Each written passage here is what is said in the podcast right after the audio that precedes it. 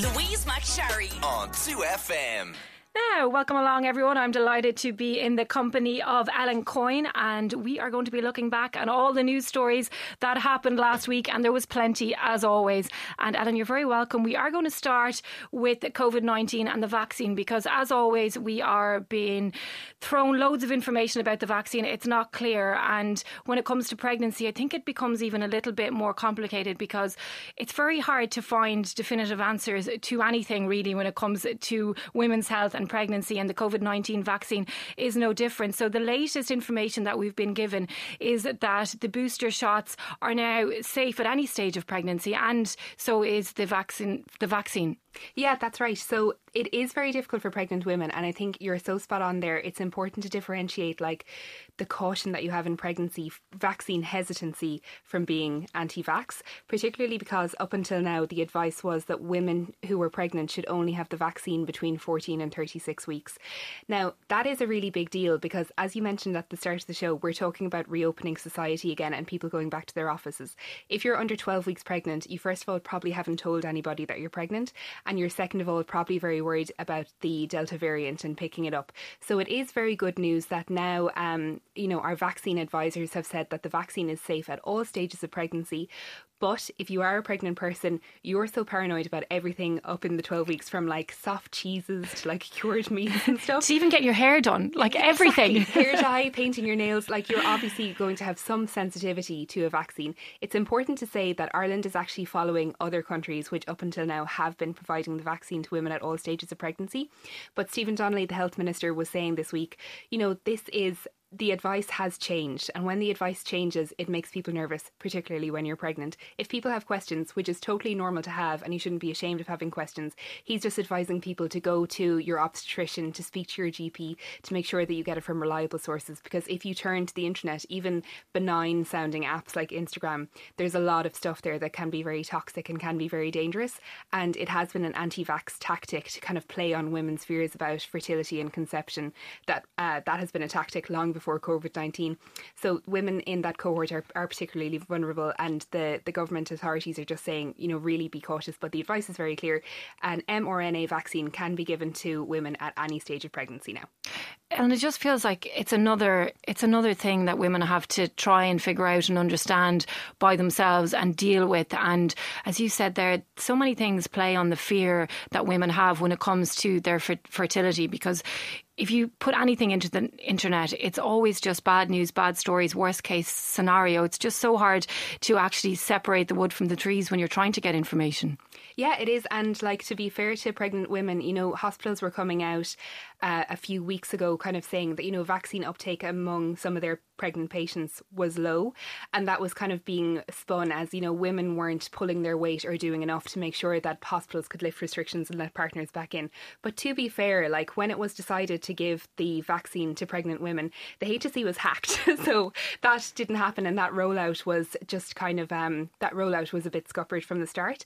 And there are a lot of uh, pregnant women who will be going back to work in the next few weeks, including primary school teachers who would really love the vaccine, but it hasn't been available to them up until now. Um, and I think it's very hard at any stage of pregnancy to be left kind of floundering for yourself and trying to scrabble for information. And I think that the um, one of the kind of takeaways from all of this is that everyone agrees that up until now there should be should have been a much clearer public information campaign on COVID nineteen and its effect on pregnancy from the start.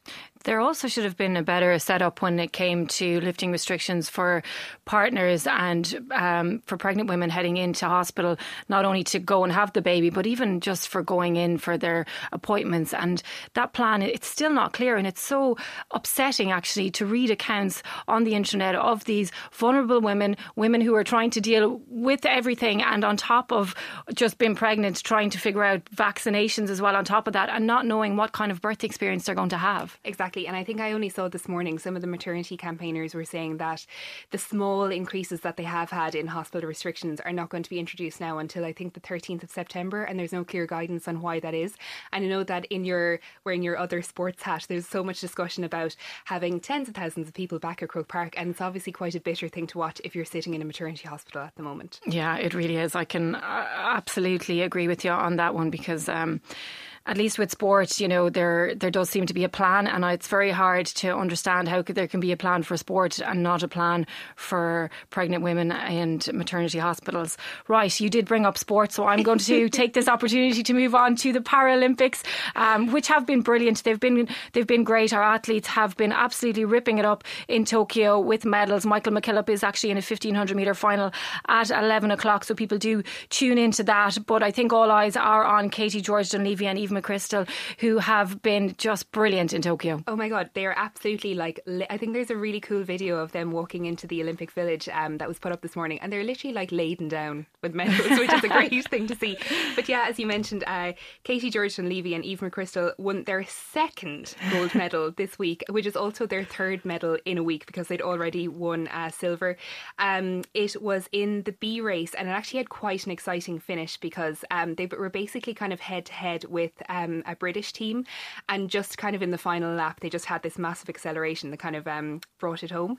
It has brought the number of medals that we have so far to four golds, two silver, and a bronze, which is just absolutely incredible. And I think I only felt like the Paralympics had just started, and it feels like they're wrapping up way too soon. And I was kind of using them as a chaser for the Olympics anyway to like extend the joy of it. Um, but it's such a fantastic result. Um, our other medal w- winners obviously are Ellen Keane, Jason Smith, Nicole Turner, and Gary O'Reilly. And I think that I mentioned before with the Olympics, it's such a shame that we can't have the huge homecoming that they, they deserve. But I think that the all of their interviews after they've won have been such a tonic, and not just the medal winners, like people who've been competing and have become Paralympians for the first time, is also just so fantastic to see. Um, and I think it's the kind of news story that everyone has just been clinging to this week because it's just been a joy to watch. Yeah, the performances have been brilliant, but the backstories that go with these athletes as well. We talk about inspiration and heroes and legends, but those people are just unbelievable. So, Ellen, what about the housing crisis? So, the Housing for All plan was launched, and as always, when you see government officials lining up launching something, you can't help but feel a little bit cynical. yeah, nobody could blame you. Um, and I think, particularly with this issue, like we know that housing is the, probably the biggest political issue in the country. It affects people from all different demographics and backgrounds. The government have been talking for ages about bringing in this big plan to try to ease, first of all, the rental crisis, and second of all, the housing crisis with uh, the high cost of homes and people not being able to buy. This is called Housing for All. So it's a 40 billion plan which will uh, spend 4 billion over the course of 10 years. There's so much in it from, you know, trying to reduce rents, trying to use vacant sites in towns above shops. But the headline figures is basically the government is promising that it is going to build 300,000 homes by the end of 2030. Um, it's going to start by doing around 20, well, it claims 20,000 homes a year, increasing that figure to 33,000 a year. And it's going to be a mix of social houses, affordable houses, cost rental houses, and private houses. But some of the criticism has pointed out that of those 300,000 houses, more than half will be um, in the private sector. Obviously, anyone who's been navigating either the private rental or the private uh, housing sector knows that it has some significant flaws. And people are kind of making the point that, you know, would it not be better for the state to take a bigger role in this, to stop private developers building houses on public land, to try to help people? Because there's also been the point made that when they talk about quote unquote affordable housing, that's very subjective. Affordable in Dublin City apparently is 450,000, which sounds like a lot of money to me and probably more than the vast majority of people could get more. Than that's nearly half for. a million euro. Yeah, and that's afford now that is obviously Dublin City and it is staggered based on what area you're in. But like in Galway City and Cork City, affordable is marked at four hundred thousand, which is again a lot of money. If you're single, you can basically forget about it. Um, if you're a couple where one person doesn't work or both of you are on a lower income, it's very, very difficult. So even when the government is kind of stepping in and trying to help people, there's still a lot of people who would be left behind. The state is saying, you know, this is the largest investment in housing in the state's history, but Sinn Féin and Labour and other parties were very quick to point out that they don't think that this goes far enough and they're not sure in 10 years' time if this will have helped everybody equally to try to get out of the housing crisis. Well, unsurprisingly as well, it's already hit a little bit of a speed bump. There was reports this morning from members of the construction industry that they will not have the staff to go and build all these yeah. houses because there is a huge shortage of tradespeople as well. So, um, and I think anybody that is undergoing any bit of construction work in their houses as well will be able to relate to that. It's impossible to get anybody to do anything, let alone build thousands and thousands of houses. So, Ellen, what about the Leaving Cert? We saw it, um, they got the results yesterday, but a lot of the focus is on grade inflation. It's been such a tough time for a cohort, of, that cohort of young people who have been doing the their, their exams and then going to into college. And some people opted to not go to college last year after the Leaving Cert to, to wait out the year and to take up the college places um, a year later. But unfortunately, for a lot of those people, there's been some grade inflations. Yeah, so it's worth bearing in mind like this is our second year of basically disruption to the Leaving Cert because of COVID 19. Last year we had the um, a, a kind of accredited grades system, which caused the average grades to go up by 4.4%. This year we had a new system where people could choose to either do the traditional written exam that you and I would have done, the accredited grade system, or a combination of both. And the benefit of doing both is your higher grade was guaranteed to be taken. So after the 4.4% increase in grades last year, they rose again by 2.2%. So this is an absolute record. It seemed to be particularly high among the higher grades. So if you think about higher maths, which I remember as being particularly traumatic, uh, the proportion of people who got an A1, which is very difficult to get in that subject, jumped from 8.6% to 15.1%. So the increase in people getting um, H, I feel like I need a H1 myself to do this, it's 75%, which That's is impressive. massive. Um, but as you said, like it's great that everybody, a lot of people got the results that they wanted. People, some people got higher grades than they expected. But as you said, you know, there's between ten and fifteen thousand people applying for college this year who didn't do their leaving cert this year. So if you did it a previous year when the average grades would have been lower, there's a chance that you might not be able to compete fairly amongst people who did their leaving cert this year. And while we had records grades this year, we also have a record number of people applying to the CAO. There's 84,000 people trying to get a college place and hoping for one when the CAO releases its offers on Tuesday. That's because, as you said, there's a mix of people delaying things because of COVID 19. We also have a rake of uh, international students applying to Ireland who previously would have applied to the UK but can't do that anymore because of Brexit, because of the higher fees. So it's going to be very, very competitive. And it also means that it's likely that a lot of courses are going to raise their points. So while you may have got a higher grade than you expected, it may be harder to get onto the college course that you wanted. The government has tried to deal with this by adding four and a half thousand extra college places, but that may not be enough. And while a lot of people will be very excited to get their CAO offers on Tuesday in the first round, um, there is still scope for a little bit of disappointment and a little people, a little bit of people thinking that maybe um, the system wasn't exactly fair to them this year. Oh God, that's really tough because young people are some of the worst affected really by the pandemic. They've had so many of their experiences taken away from them that like having college to look forward to is it might only seem like a small thing, but to a lot of people it'll have been massive and they'll have been spending months and months building up to that and for the opportunity not to come their way it'll be really, really heartbreaking.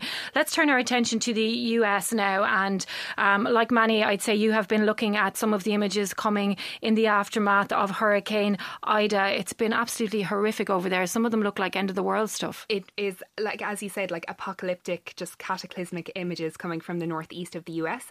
Uh, Hurricane Ida ripped through New York and New Jersey. They were kind of the two states who were worst hit. They uh, both declared status of emergency. At the moment, the death toll is 45. 45 people lost their lives in flash flooding and some of the devastation that followed. And a lot of what happened was in cities like New York, a lot of people would have been living in basement apartments or people might have been trapped in their cars. Like some cities literally looked like they were turned into rivers. Um, and those people ended up in extreme difficulty. The subway was completely submerged. Um, there was huge damage all the way through. And all of the officials were kind of saying that this was absolutely unprecedented. Like both New York and New Jersey have put billions of dollars into their flood defences over the past few years, but they would have focused on areas like the coastline, parts that would have been traditionally flooded. It was very, very unexpected to see flash flooding in these huge kind of city centre metropolitan areas. And the officials were kind of saying, you know, this was a once in a generation event, but they're not going to treat it like it will not happen again in a generation. Joe Biden was very quick to say that this is obviously a clearly tied to climate change, and stories like this have come up on our news review so much over the past few months. Um, and the point they're kind of making is that the way that they deal with flooding in parts of New York and parts of the US and parts of the world that never would have been flooded before means that we need to keep completely redraw how we deal with really, really extreme weather events.